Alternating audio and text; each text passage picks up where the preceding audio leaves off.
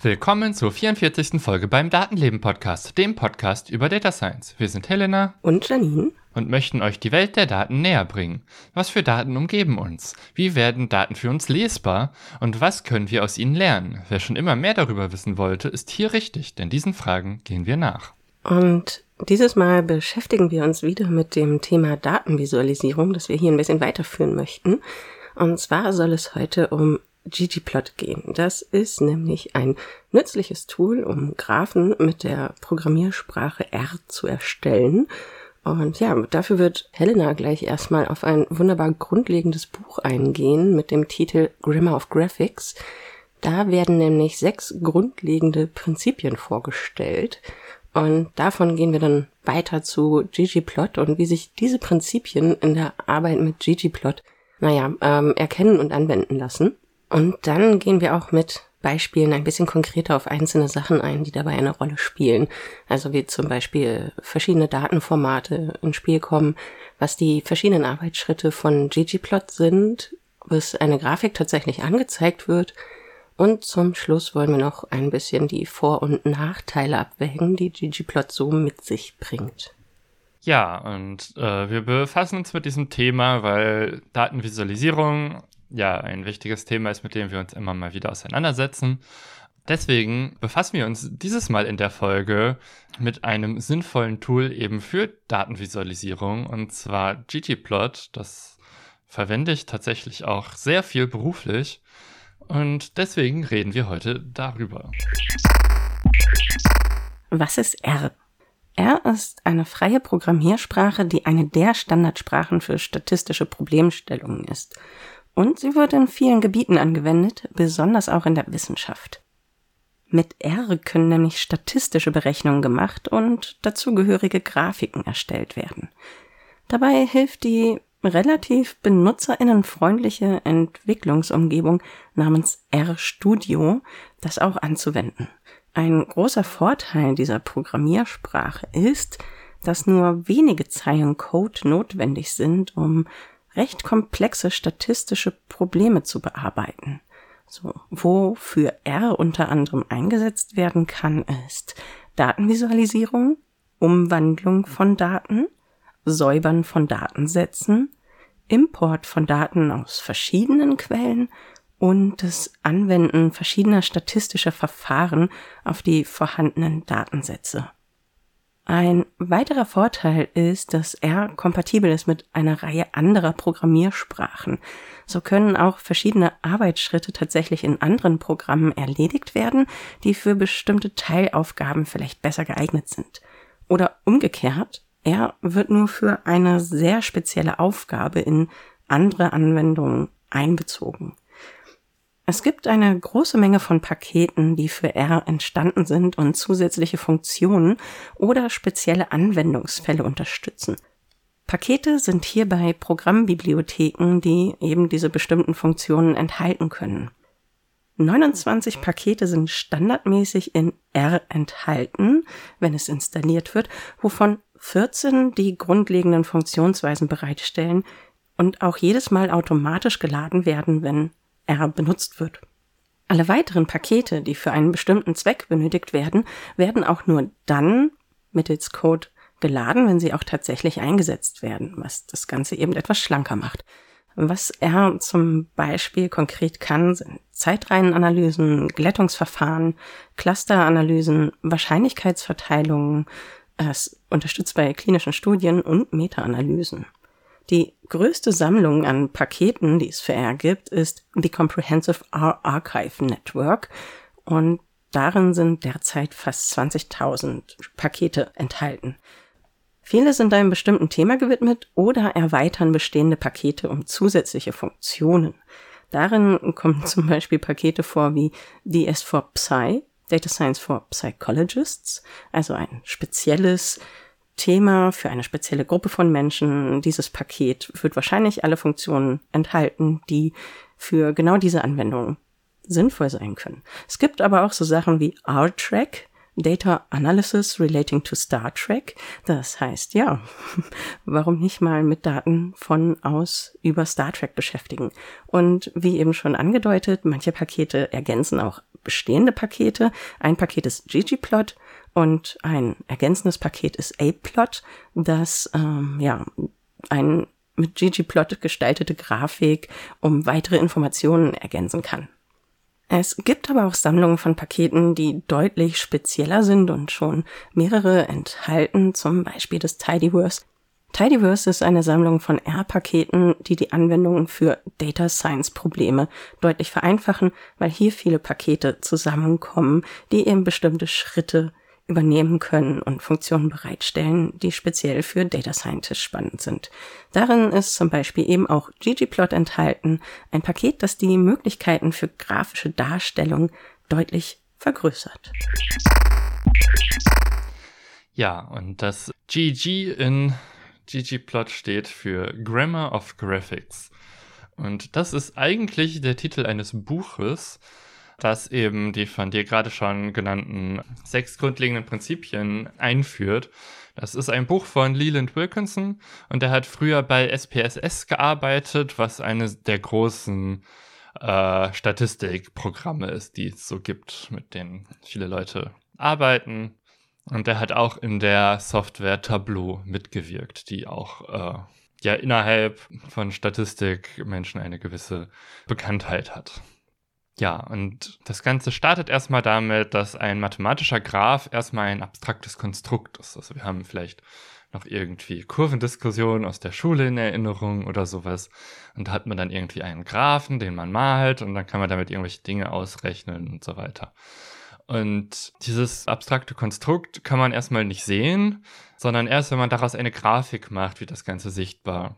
Das heißt, wir brauchen Datenvisualisierung, um irgendwas sichtbar zu machen. Und die Idee bezüglich dieser Grundprinzipien ist halt, ja, Grafiken zu statistischen Daten sollen bestimmten Regeln folgen. Man kann zum Beispiel nicht einfach irgendeinen Punkt irgendwo hinmalen äh, und die Position von Punkten verändern, ohne dass man über die Daten lügen würde. Das heißt, man möchte schon, dass das, was man darstellt, auch akkurat ist auf Basis der Daten und nicht einfach irgendwas ist. Und deswegen besteht eben jede Grafik äh, bei Grammar of Graphics aus sechs grundlegenden Komponenten und die erste davon sind einfach die Daten. Das heißt, jede Grafik muss erstmal auf Basis von Daten erzeugt werden. Dann gibt es sogenannte statistische Transformationen der Daten. Also wenn ich zum Beispiel die Häufigkeiten von bestimmten Ereignissen in einem Histogramm darstellen möchte, muss ich diese Häufigkeiten erstmal berechnen. Das heißt, auf Basis der Daten berechne ich Dinge, die dann dargestellt werden. Ein anderes Beispiel, das wir auch schon in vergangenen Folgen hatten, ist der Boxplot. Auch das äh, basiert erstmal darauf, dass man eine statistische Auswertung macht auf Basis der Daten und diese dann darstellt.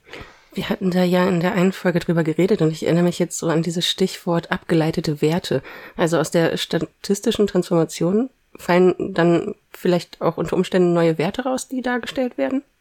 Das ist die Frage, was du mit neue Werte meinst. Ja, also halt eine, die statistische Transformation vollzieht so, so eine Art Berechnung und dabei entstehen halt Ergebnisse und die werden mit einbezogen. Genau, oder nur diese Ergebnisse werden überhaupt dargestellt. Mhm. Die basieren immer noch auf den Daten, aber ja, ist halt die Frage, wie man diese Daten darstellen will. genau, das dritte grundlegende Prinzip äh, ist, äh, mit welchen Skalen man diese Daten darstellt. Also zum Beispiel, ob sie linear geplottet werden oder logarithmisch. Dann Koordinatensysteme, also zum Beispiel kartesische Koordinaten versus Polarkoordinaten. Dann das fünfte Prinzip sind die grafischen Elemente und die Aussehen. Also erstmal die Frage, meint man überhaupt Punkte oder Linien? Welche Farben haben die? Welche Formen? Also ein Boxplot hat ja eine bestimmte Form, im Gegensatz zu einem Punkt. Ein Punkt hat auch eine bestimmte Form. Und eine Linie kann ja auch gestrichelt sein zum Beispiel. Und dann gibt es als sechstes Prinzip noch die Orientierungshilfen, die in einer Grafik enthalten sein sollen. Und damit ist gemeint sowas wie die Achsen, die Beschriftung, die Legenden, die dann sagen, ja, diese Punktform bedeutet folgendes oder diese Farbe bedeutet folgendes und so weiter. Ja, und dann basiert das Bearbeiten einer Grafik aus vier Grundprinzipien, nämlich erstmal die Spezifikation, bei der man sagt, was für einen Plot man haben will. Dann das Zusammensetzen all dieser Sachen zu einem Gesamtkonstrukt.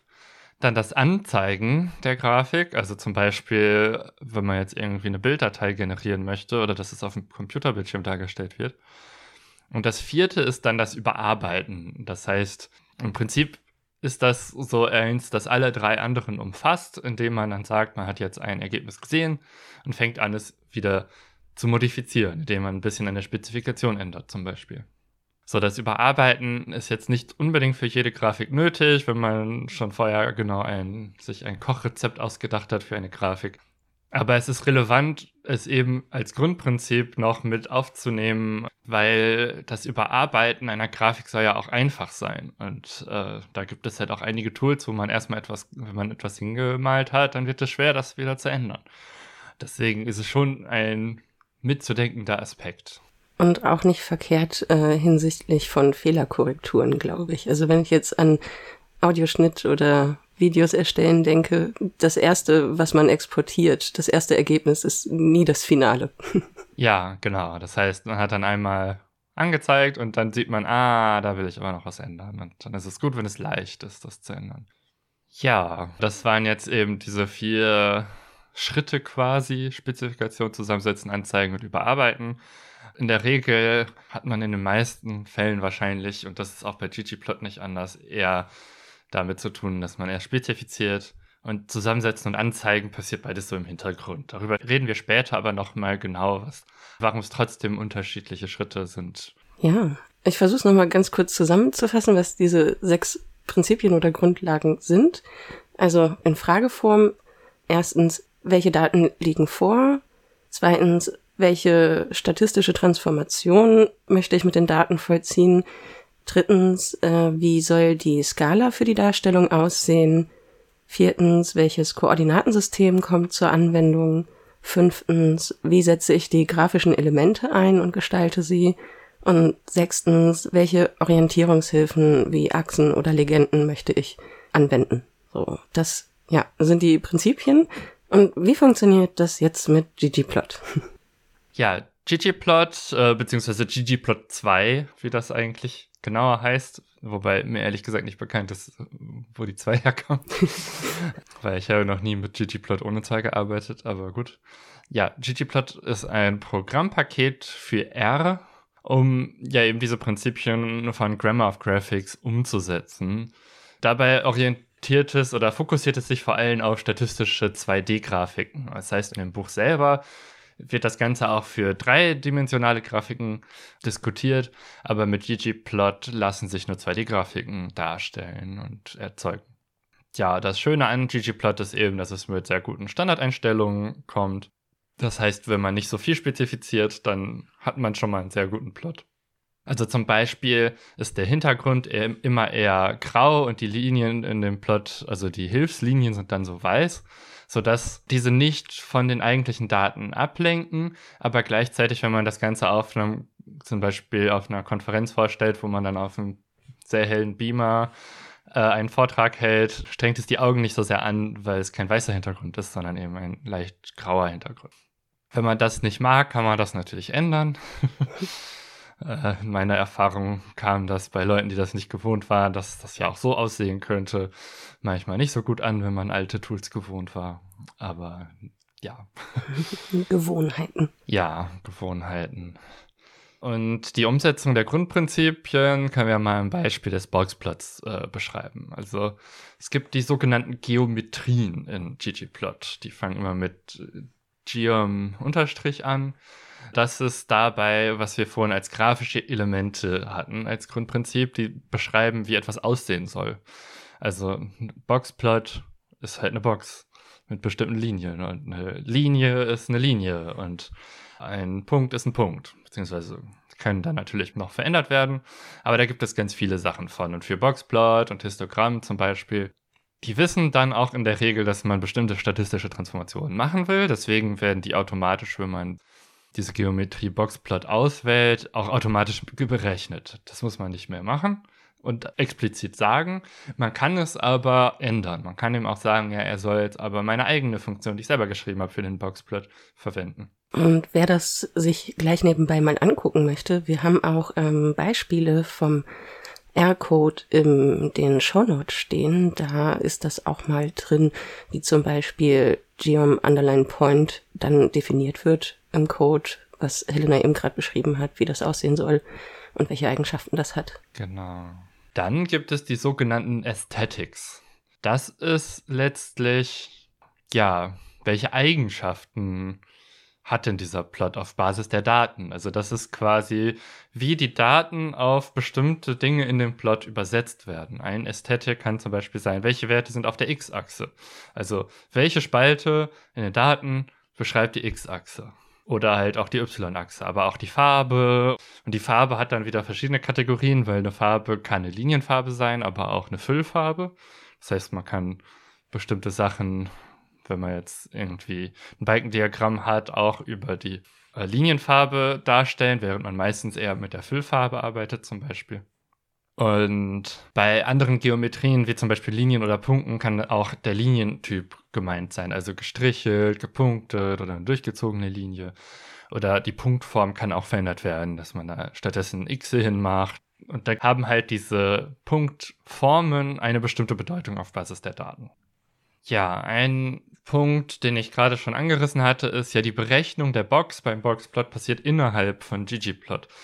Das heißt, ich gebe nicht vorher schon die statistischen Werte rein, sondern es wird automatisch eine sogenannte Stat-Funktion innerhalb der Geometrie aufgerufen, eine Statistikfunktion, die das, ja, die jetzt einfach Standardeinstellung hat für den Boxplot, aber man könnte das auch ändern. Und da ist dann natürlich schon mal eine Frage, warum soll das denn überhaupt so ein Grafiktool machen, diese statistischen Umwandlungen? Ja, zum einen müsste man mehr Schritte selber machen, wenn man vorher die selber ausrechnen möchte, um das darzustellen. Ja, und wenn man mehr Schritte machen muss, verliert man auch ein bisschen Flexibilität, wenn man den Plot bearbeiten möchte, weil da muss man ja auch die Berechnung vorher verändern. Und wenn das Grafiktool selbst erst die Statistiken berechnen kann, dann lassen sich ja dieselben Daten gleichzeitig auch für mehrere verschiedene Auswertungen darstellen. Da muss man nicht mehrere Auswertungen selber ausrechnen, sondern kann die einfach darstellen lassen. Und man behält die Verbindung zwischen den Eingangsdaten und dem, was dargestellt wird. Wenn man Zwischenschritte hätte, würde man diese Verbindung ja wahrscheinlich eher verlieren.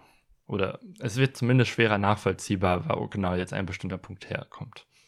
Und wenn man sich dann mit dem Skalenprinzip beschäftigt, also die Skalen als Grundprinzip von Gromov Graphics, heißt dann in einem Boxplot zum Beispiel, dass ich auf der X-Achse als Skala einfach die verschiedenen Boxen haben will. Was auch immer ich dann nutze als, ja, daraus möchte ich meine Gruppen berechnen. Dann ist das die eine Skala und die andere wäre dann mit der Y-Achse wahrscheinlich. Also man kann das natürlich auch switchen, aber potenziell die Y-Achse stellt dann die eigentlichen Werte dar. Das sind dann einfach Zahlen in dieser Skala.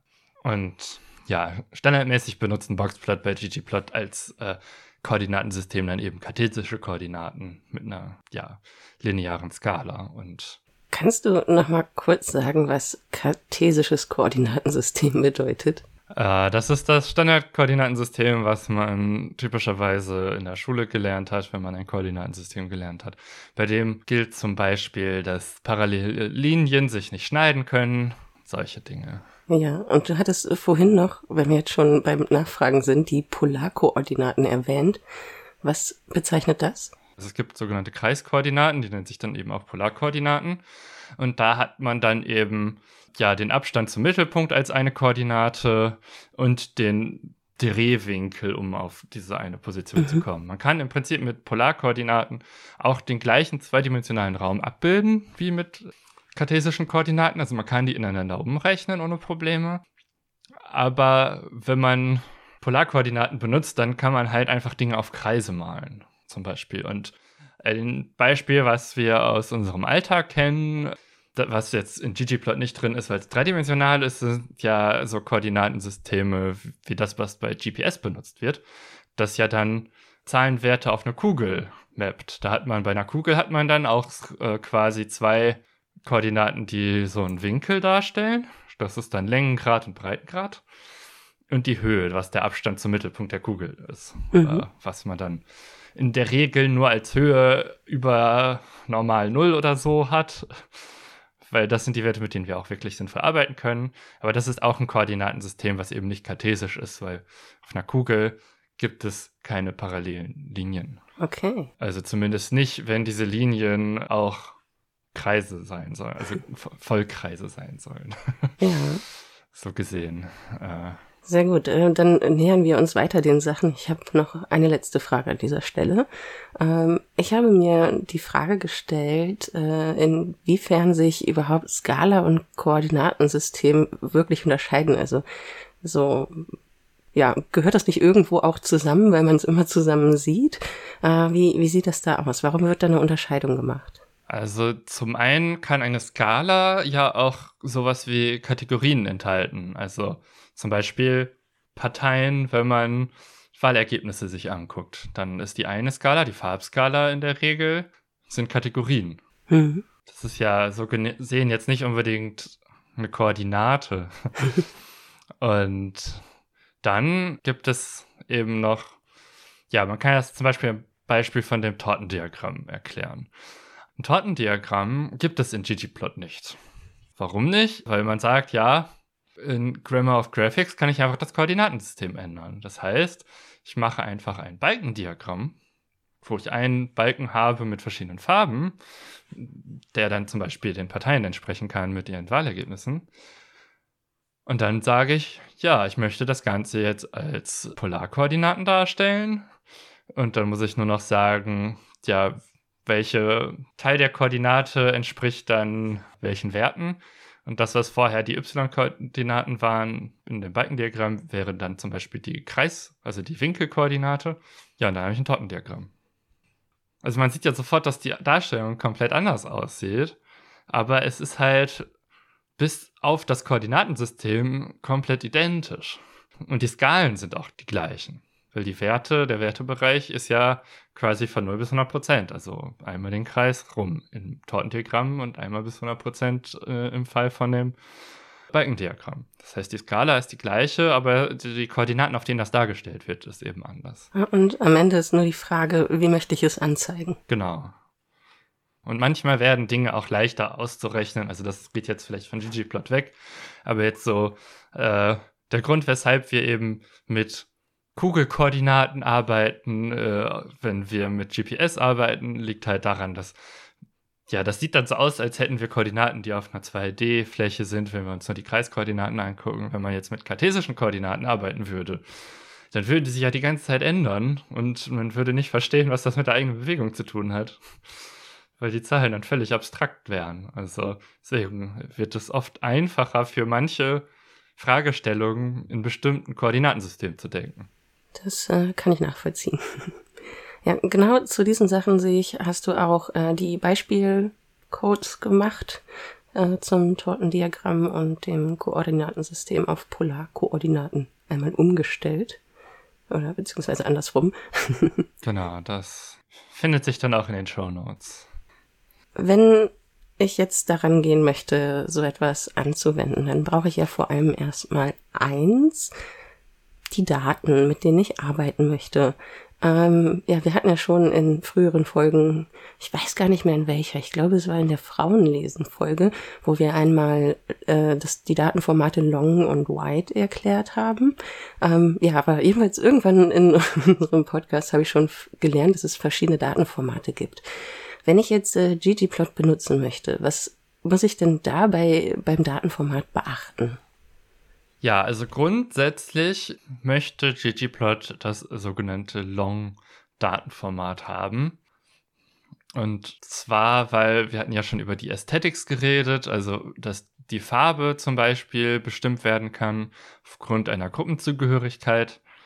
Und dazu muss man eine eigene Spalte haben, die man ggplotter mitteilen kann, die eben diese Gruppenzugehörigkeit darstellt. Äh, und wir können das Ganze ja mal an unserem äh, Lieblingsbeispiel äh, erläutern, an den Pinguinen. Die hatten ja schon mal über den Pinguin-Datensatz geredet, äh, den man in R verwenden kann, um Beispiele zu zeigen. Das tun wir jetzt auch hier. So, in diesem Datensatz hat ein Pinguin eine Spezies, dann sowas wie eine Schnabellänge, Körpergewicht und eine Flossenlänge.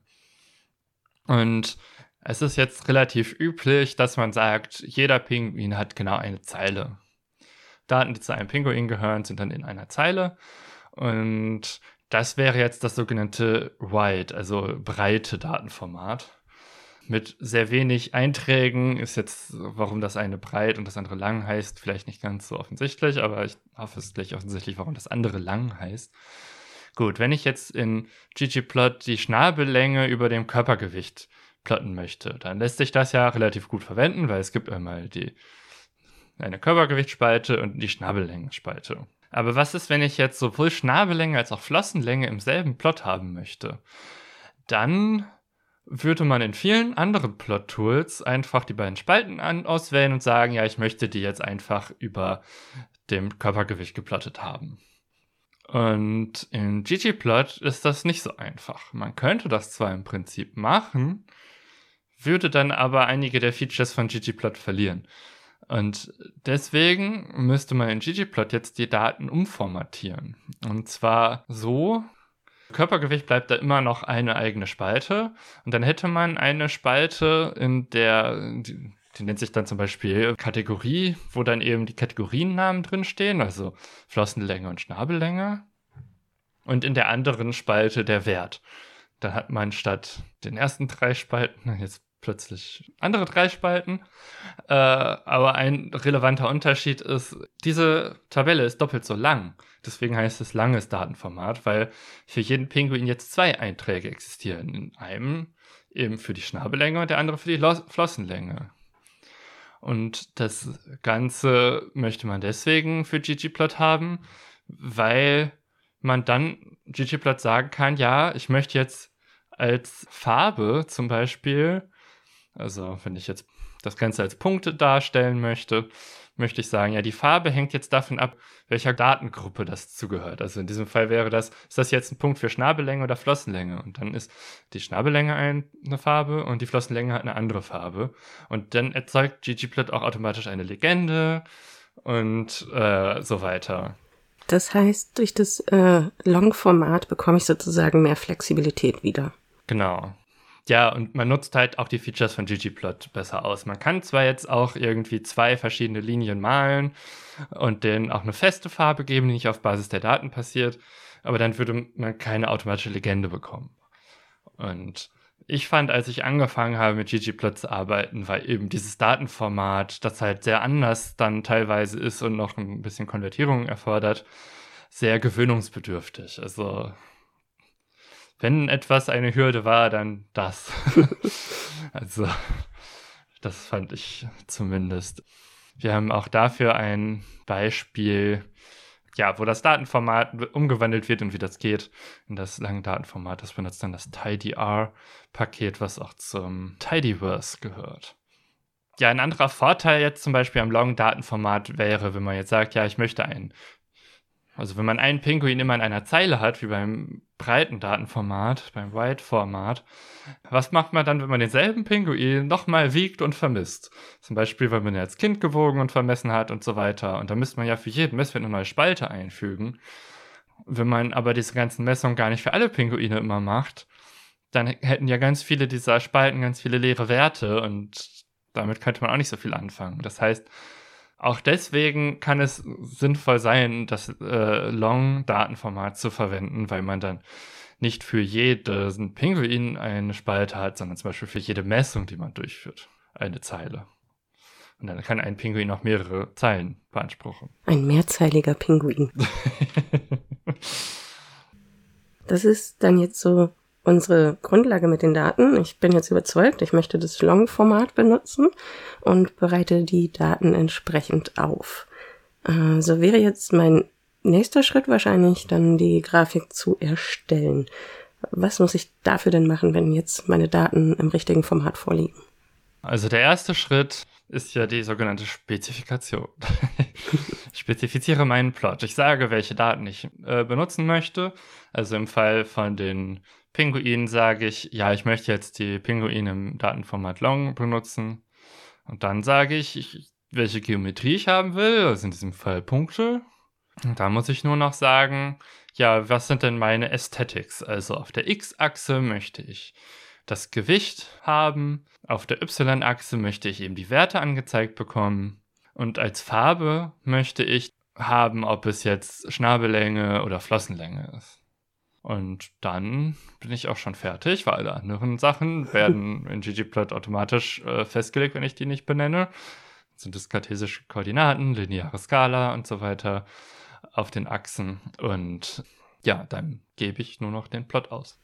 Okay, ähm, ganz am Anfang hattest du noch einen anderen Schritt erwähnt. Da war noch vor dem Anzeigen das Zusammensetzen. Da hast du jetzt noch nichts zu gesagt.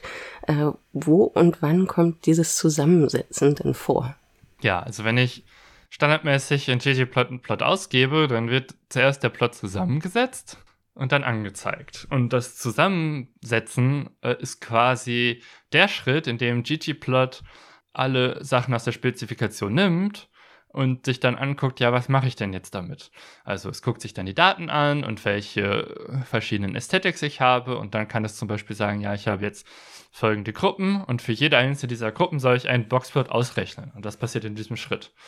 Das heißt, hier werden ja die Statistiken angewendet und es wird auch geguckt, auf welche Punkte was dargestellt werden soll, welche Achsen ich brauche, welche Legende ich brauche, wo die Legende steht, wie viel Platz diese Legende braucht. Das heißt, äh, wenn die Legende sehr lange Texte enthält, wird der Plot kleiner zum Beispiel. All diese Dinge werden jetzt ausgerechnet. Also sozusagen das passiert, sobald ich quasi meinen Code ausführe. Äh, das passiert, wenn du deinen Plot ausgeben willst, bei ggplot standardmäßig. Also den Code für die Spezifikation hast du zu dem Zeitpunkt schon längst ausgeführt ah, okay. und machst das nicht mehr. Genau, und in ggplot heißt das Ganze dann ggbuild. Das ist eine Funktion, die kann man auch aktiv aufrufen. In der Regel macht man das allerdings nicht. Und was dabei herauskommt bei dieser Funktion, ist dann eben eine Tabelle, in der all die typischen Elemente von so einem Plot drin sind. Also die Achse, die Beschriftung, Titel vielleicht von dem Plot. Äh, und dann steht da auch immer drin zu den einzelnen, wie groß die Sachen sind und so weiter. Diese Tabelle kann dann am Ende, wird dann am Ende verwendet, um tatsächlich das Ganze zu rendern, also als Grafik darzustellen. Das heißt, der erste Schritt ist erstmal unabhängig davon, mit welcher Grafik es am Ende wird. Es ist schon noch relevant, wie viele Pixel zum Beispiel eine Grafik haben soll und wie groß die Schrifttypen sind. Das muss man schon vorher wissen. Beim Zusammenbauen, weil ja berechnet wird, wie groß ist denn die Legende zum Beispiel aber man äh, hat jetzt noch keinen Punkt gemalt. Erst wenn man das alles zusammengerechnet hat, dann kann man anfangen, Punkte zu malen auf zum Beispiel ja einer PNG-Datei oder auf dem Bildschirm und so weiter. Während man in der Regel diesen Unterschied nicht sieht, ergibt es allerdings schon Sinn, auch manchmal diese Zwischenschritte zu machen und damit zu arbeiten. Weil wenn ich jetzt zum Beispiel irgendwie einen Plot habe und auf einer Webseite anzeigen lasse dann irgendwo hinklicke und wissen will, ja, welcher Wert gehört denn jetzt zu diesem Pixel, da muss man ja irgendwie in der Lage sein, auszurechnen, welcher Wert zu diesem Pixel gehört. Und dazu braucht man dann eben die Werte aus diesem Zusammensetzen, aus dieser Tabelle, um dann zu wissen, mit welchem Pixel korrespondiert denn das überhaupt. Mhm. Und das lässt sich damit ausrechnen. Zum Beispiel auch wenn man so eine Zoom-Funktion haben will. Man möchte einen Bereich markieren am Computer da muss ja irgendwie er auch wissen, welcher Bereich wurde denn jetzt angeklickt. Und man kriegt ja erstmal die Pixel, die auf der Grafik sind, äh, zurück. Und da muss man das auch ausrechnen. Das hatte ich zum Beispiel für einen Kunden gemacht, um ja ein bisschen Interaktivität herzustellen. Also ähm, ich versuche es ja immer in Vergleichen und vielleicht sind äh, mehr Menschen, die zuhören, äh, mit LaTeX vertraut als mit R oder ggplot. Ich weiß es nicht. die Chance ist Aber vielleicht. LaTeX ist jetzt auch nicht groß. so verbreitet. Nee, vielleicht nicht. Es ist selbst bei mir angekommen. Aber da ist es ja auch so, wenn ich mein Dokument dann anzeigen lassen möchte, mein fertiges PDF, ähm, das dann eben, also ich drücke auch im Prinzip auf Anzeigen oder Bild und dann entsteht das PDF und dabei werden ja auch mehrere Schritte vollzogen, wenn ich äh, Literaturverweise habe, auf welche Seite die sich beziehen und so. Das sind ja mehrere Durchläufe die LaTeX macht, bis es sich quasi richtig zusammengesetzt hat und sich anzeigen kann. Also das, kann man das vielleicht so ein bisschen vergleichen? Ja, im Prinzip schon. Okay.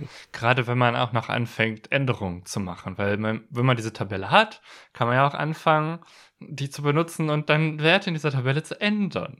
Mhm. Also wenn man jetzt zum Beispiel mehrere Grafiken in einem Plot anzeigen möchte, und zwar untereinander so, dass die x-Achse immer die gleichen Werte hat, dann hat ggplot dafür eine fertige Funktion, nämlich die sogenannten Facets. Da kann man dann äh, quasi die gleichen Daten in verschiedene Plots aufteilen. Mhm. So. Das ist grundsätzlich ganz gut. Aber für einen Kunden hatte ich dann die, auch die Anforderung, dass jeder dieser Plots auch eine eigene Legende haben sollte. Und das kann ggplot dann wieder nicht selber. Das heißt, ich musste das ein bisschen nachbauen. Und um das zu machen, habe ich dann eben diese Tabellen genommen, die ggplot erzeugt hat, für die verschiedenen Plots. Und dann die Größen von den einzelnen Elementen angepasst, sodass dann auch wirklich die beiden X-Achsen genau untereinander dargestellt werden konnten. Und ggplot hat zwar immer noch alles zusammengebaut, aber danach habe ich halt ein bisschen was modifiziert und das danach erst äh, gerendert. Das gehört natürlich eher zu den fortgeschrittenen Möglichkeiten, die man mit ggplot durchaus auch hat aber die findet man nicht unbedingt in der Doku, äh, sondern die findet man eher, wenn man sich existierenden Programmcode von anderen Leuten oder auch von ggplot selber anguckt. Das äh, habe ich auch öfter deswegen gemacht, um halt herauszufinden, was eigentlich da passiert. Ja, klingt auf jeden Fall sehr gut und auch sehr variabel noch in den Möglichkeiten, die sich am Ende so anschließen, wenn man das ein bisschen durchstiegen hat, was da passiert. Ja, genau. Und das, was ich jetzt gerade als Beispiel hatte, dafür gibt es mittlerweile ja auch ein passendes ggplot äh, Erweiterungspaket, ah, ja. das das schon automatisch macht. Als ich diese Anforderungen hatte vor ein paar Jahren, gab es das noch nicht. Also. Ja, das ist natürlich auch der Vorteil, dass äh, die Leute, also die Community drumherum ist immer weiterentwickelt auch und nachbessert, was halt jetzt äh, erforderlich wird so. Ja. Wir haben ja jetzt einige Sachen gehört, die doch irgendwie habe ich so das Gefühl, sehr für ggplot sprechen. Du sagst ja auch, du arbeitest viel damit. Ähm, so, von daher ist es auch das, das Tool deiner Wahl sozusagen. Aber ja. die meisten Sachen haben ja auf zwei Seiten und du hast, glaube ich, auch schon so die ein oder andere kleine Grenze erwähnt. Wie sieht es denn bei ggplot aus mit den Nachteilen? Also was, was muss ich abwägen, so vor- und nachteilsmäßig, wenn ich äh, daran denke, ggplot einsetzen zu wollen? Ja, also ein Nachteil bei ggplot, den ich durchaus schon öfter mal gesehen habe, ist, dadurch, dass Spezifikation und das Zusammensetzen eben getrennt voneinander sind, fallen manche Fehler in der Spezifikation erst auf, wenn man es zusammensetzen will. Das heißt, in dem Moment, wo ich dann die eine Codezeile, die irgendwie Quatsch produziert, ausführe, funktioniert alles. Aber erst wenn es dann zusammengesetzt werden soll, ist es kaputt. Und das macht es ein bisschen schwierig, Fehler zu finden und einen Plot zu debuggen. Wenn man jetzt so eine interaktive Sitzung hat, dann zeigt man sich auch einfach nach jedem einzelnen Spezifikationsschritt einmal ein bisschen an, was da passiert. Aber das muss man dann halt auch wissen, warum man das tut. Sonst wundert man sich hinterher, ja, ich habe jetzt diese Gruppierung vorgenommen und am Ende sind die Gruppen alle leer und dann funktioniert die statistische Analyse nicht mehr, aber man sieht erstmal gar nicht warum. Ja, und äh, so. was ist da so dein Workflow, um solche Fehler dann zu identifizieren? Ist das wie bei anderen Sachen, dass man bestimmte Abschnitte erstmal auskommentiert und guckt, wo scheitert? Oder wie kann man da dran arbeiten? Ja, also ich würde jeden einzelnen Schritt erstmal mir angucken, jeden Zwischenschritt. Und ja, wenn das Ganze nicht interaktiv läuft, dann baue ich da eher Abfragen ein, ob bestimmte Listen vielleicht null sind. Also, mhm. also quasi Zwischenergebnisse prüfen. Ja, zwischen den Status prüfen und die Annahmen überprüfen, dass das überhaupt zu dem Plot passt, was man da Daten reingibt zum Beispiel. Mhm. Daran kann es ja auch scheitern, dass irgendwie die Daten, die sind alle leer. Fällt auch nicht auf, wenn man die Daten ggplot gibt, sondern erst beim Anzeigen. Ein weiterer Nachteil kann eben sein, dass, weil eben ggplot selber diese Gruppen ausrechnet, zu denen dann statistische Analysen gerechnet werden. Ich weiß auch nicht so genau, warum das ineffizient ist manchmal. Aber dieses Aufteilen der Daten in Gruppen produziert sehr großen RAM-Verbrauch, wenn die Daten sehr groß sind. Das heißt, man kann teilweise ein bisschen unnötig viel Speicher verbrauchen an dieser Stelle. Mhm. Was man natürlich nicht als Problem hat, wenn man vorher die Statistik schon selber berechnet hat. Was dann auch wieder dazu führt, dass ich nicht so richtig verstehe, warum das so ist. Weil ich mache ja doch auch nichts anderes als ggplot. Vielleicht muss es sich nebenbei zu viel merken auf einmal. Ja. Bis es dann das fertige Ergebnis hat.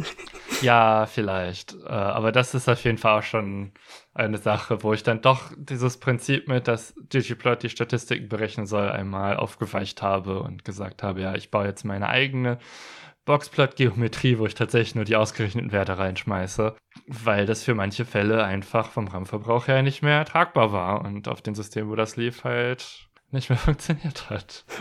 ja, und ggplot ist ja durchaus in erster Linie für statistische Grafiken gebaut worden und das merkt man insbesondere wenn man mit sogenannten äh, Time Series Data zu tun hat, also Daten, bei denen auf der X-Achse die Zeit steht. Also ich meine, ggplot kann das ja gut und für statistische Analysen passiert das durchaus auch, dass es das darstellt. Das kann dann auch schön das Datumsformat irgendwie anpassen und so weiter. Das ist zum Beispiel eine andere Skala noch, dass man einfach sagt, ich möchte in der Skala Tage haben oder so. Das Problem ist, das sind aber dann teilweise in der Physik zum Beispiel Daten oder jetzt zum Beispiel Podcastaufnahme, sogenannte Wellenformen. Da misst man irgendwie 40.000 Messwerte pro Sekunde.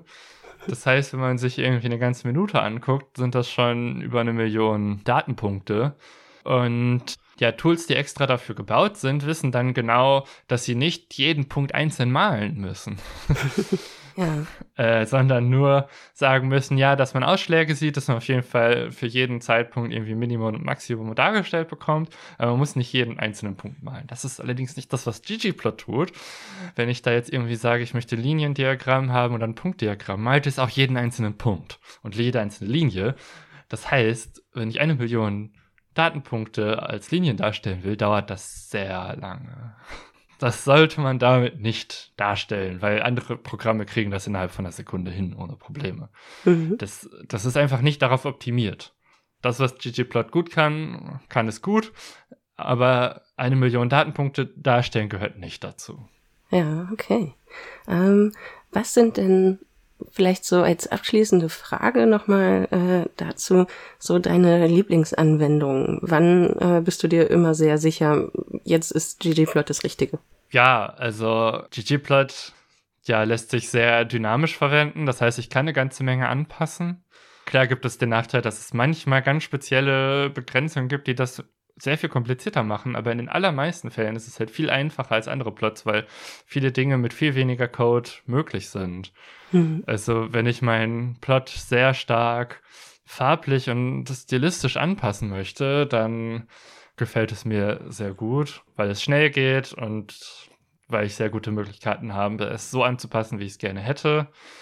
Und andere Plot-Tools, die ich so benutzt habe, waren doch sehr umständlich. Entweder weil man da sehr viel rumklicken muss, wie bei zum Beispiel Excel oder sowas wie Origin, was äh, wir in Physiklaboren öfter mal hatten, so ein grafisches Tool. Und programmatisch ist es halt viel klarer strukturiert als sowas wie Matplotlib für Python. Mhm. Also mit Matplotlib gibt es irgendwie das Problem im Gegensatz zu ggplot, dass dieselbe Sache irgendwie, je nachdem, wie man sie verwendet, verschiedene Namen haben kann und anders funktioniert. Und die Doku beinhaltet immer nur eine Variante, die dann aber nicht besonders gut performt, wenn man mehrere Grafiken gleichzeitig darstellen möchte oder so. Und das sind alles Dinge, die ggplot halt einfach so kann. Man hat immer einen Plot und dieser Plot lässt sich gut abspeichern. Man kann dann einfach, wenn man in verschiedenen Variablen verschiedene Plots hat, die einfach benutzen. Und damit arbeiten.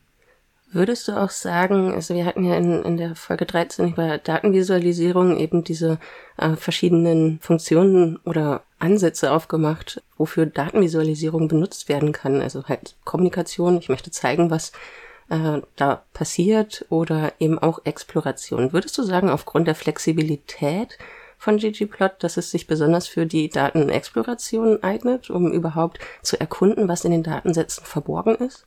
Also ich finde, es eignet sich sehr gut für Kommunikation, weil man halt sehr gute, hübsche Plots generiert. Bei Exploration gibt es so ein paar Kleinigkeiten, wo es gibt halt auch ein Standard-Plotting-Tool in R, das in der Regel ziemlich hässliche Plots macht aus meiner Perspektive, aber für ganz bestimmte explorative Aufgaben durchaus schneller funktioniert, weil wenn man jetzt irgendwie eine Tabelle hat mit zehn Einträgen und diese Einträge alle gegeneinander plotten und so weiter, funktioniert zum Beispiel mit dem Standardplot-Tool viel besser, was für eine Exploration halt schon auch nützlich ist. Also es ist auch mit ggplot gut machbar, aber manchmal ist dieses Standard-Tool doch ein bisschen schneller, also in der Anwendung. Wenn man einfach nur einmal ganz groben Überblick haben will. Wenn man nicht will, dass das irgendwer anders zu Gesicht bekommt, dann kann man, kann das schon manchmal effizienter sein, einfach die normale Plot-Funktion zu benutzen auf eine Tabelle. Ja, dann würde ich sagen, haben wir eigentlich einmal alles abgearbeitet, was wir so ansprechen wollten, oder? Und könnten zum Fazit kommen. Ja. Ja, ähm, ich fange vielleicht dieses Mal an. Also ich habe gelernt, ich habe schon sehr oft aufgrund des Zusammenarbeitens mit dir äh, ggplot gehört, den Begriff, aber ich wusste tatsächlich nicht, dass da wirklich Grammar of Graphics hintersteckt.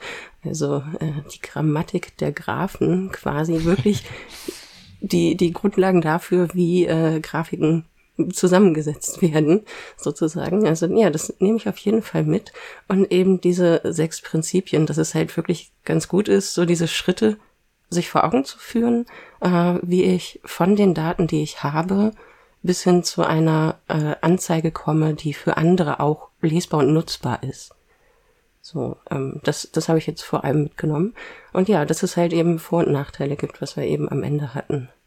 Ja, mein Fazit ist, also ich finde das Konzept Grafiken eben durch so eine Art sogenannte Grammatik irgendwie strukturierter zu machen, sehr schön, weil dadurch das, was man tun hat, halt auch immer eine klare Funktion erfüllt. Und während es natürlich manchmal auch sehr schön ist, wenn man einfach dynamisch beliebig Dinge malen kann, ist es eben für statistische Auswertungen schon schön, wenn das gewissen Regeln folgt, die einfach die Nachvollziehbarkeit erhöhen. Ja, definitiv. Und ich würde allen Leuten, die zweidimensionale Grafiken machen wollen, definitiv empfehlen, mit ggplot zu arbeiten.